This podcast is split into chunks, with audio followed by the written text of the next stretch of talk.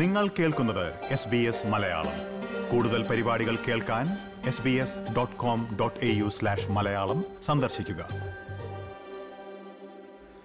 ഓസ്ട്രേലിയയുടെ അതിർത്തികൾ ഡിസംബർ പതിനഞ്ചിന് തുറക്കുകയാണ്. വിവിധ വിസകളിലുള്ളവർക്ക് അന്നു മുതൽ ഓസ്ട്രേലിയയിലേക്ക് എത്തിച്ചേരാമെന്നാണ് സർക്കാർ ഇപ്പോൾ പ്രഖ്യാപിച്ചിരിക്കുന്നത്.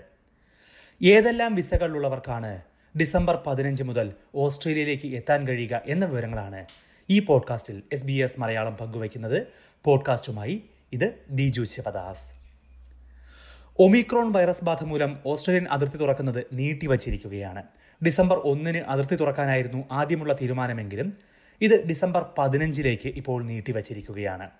ഡിസംബർ പതിനഞ്ചിന് അപ്പുറത്തേക്ക് അതിർത്തി തുറക്കൽ നീണ്ടു പോകില്ല എന്നാണ് ഫെഡറൽ സർക്കാർ ഇപ്പോൾ നൽകുന്ന ഉറപ്പ്.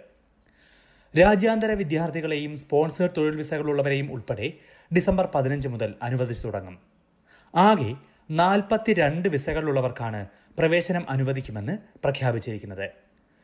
ഓസ്ട്രേലിയൻ പൗരന്മാർക്കും റെസിഡൻസിനും അവരുടെ ഉറ്റബന്ധുക്കൾക്കും നിലവിൽ തന്നെ പ്രവേശനം അനുവദിക്കുന്നുണ്ട്.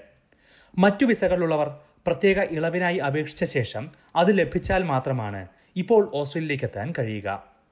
എന്നാൽ ഡിസംബർ പതിനഞ്ച് മുതൽ ഈ നാൽപ്പത്തിരണ്ട് വിസകളുള്ളവർക്ക് പ്രത്യേക ഇളവുകൾക്കായി അപേക്ഷിക്കാതെ തന്നെ ഓസ്ട്രേലിയയിലേക്ക് യാത്ര ചെയ്യാൻ കഴിയും.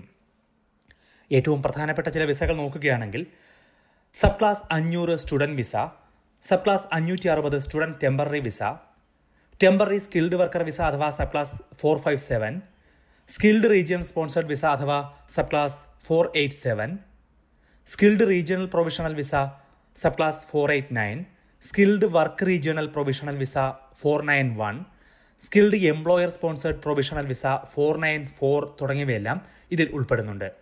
ഇതോടൊപ്പം കോൺട്രിബ്യൂട്ടറി പേരന്റ് വിസയും സ്പോൺസേഡ് പേരന്റ് ടെമ്പററി വിസയും ഉള്ളവരെയും ഇത്തരത്തിൽ ഡിസംബർ പതിനഞ്ചിന് ശേഷം അനുവദിക്കും.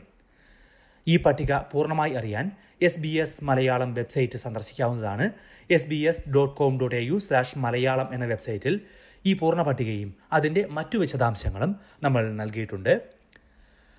അതേസമയം ഭൂരിഭാഗം രാജ്യങ്ങളിൽ നിന്നുമുള്ള വിനോദസഞ്ചാരികൾക്ക് ഓസ്ട്രേലിയയിലേക്ക് എത്താൻ ഇനിയും കാത്തിരിക്കേണ്ടി വരും.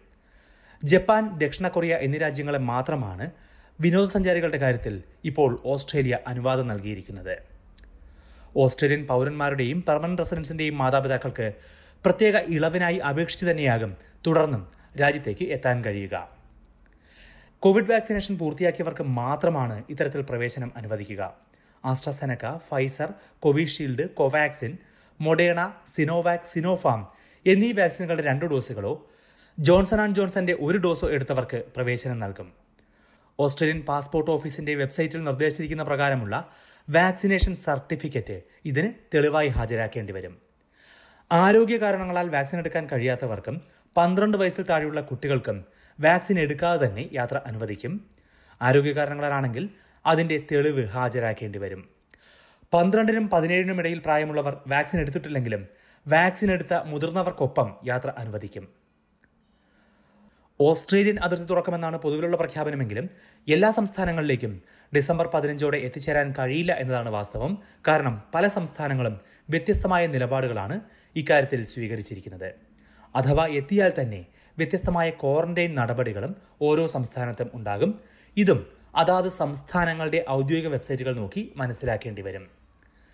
എന്തായാലും ഓസ്ട്രേലിയൻ അതിർത്തി തുറക്കുന്നതിനെക്കുറിച്ചും ഓസ്ട്രേലിയയിലേക്ക് യാത്ര ചെയ്യുന്നതിനെക്കുറിച്ചുമുള്ള കൂടുതൽ വിശദാംശങ്ങൾ വരും ദിവസങ്ങളിലും എസ് ബി എസ് മലയാളം നൽകും. എസ് ബി എസ് മലയാളത്തിന്റെ കൂടുതൽ പോഡ്കാസ്റ്റുകൾക്കായി ഞങ്ങളുടെ ആപ്പ് ഡൗൺലോഡ് ചെയ്യാം. S B S radio app അല്ലെങ്കിൽ ഗൂഗിൾ പോഡ്കാസ്റ്റിലോ ആപ്പിൾ പോഡ്കാസ്റ്റിലോ സ്പോട്ടിഫൈയിലോ നിങ്ങൾക്ക് എസ് ബി എസ് മലയാളം പോഡ്കാസ്റ്റുകൾ സബ്സ്ക്രൈബ് ചെയ്യാം. ഇതുപോലുള്ള കൂടുതൽ പരിപാടികൾ കേൾക്കണമെന്നുണ്ടോ? ആപ്പിൾ പോഡ്കാസ്റ്റിലും ഗൂഗിൾ പോഡ്കാസ്റ്റിലും സ്പോട്ടിഫൈയിലും കേൾക്കാം. അല്ലെങ്കിൽ നിങ്ങൾ പോഡ്കാസ്റ്റ് കേൾക്കുന്ന മറ്റെവിടെയും.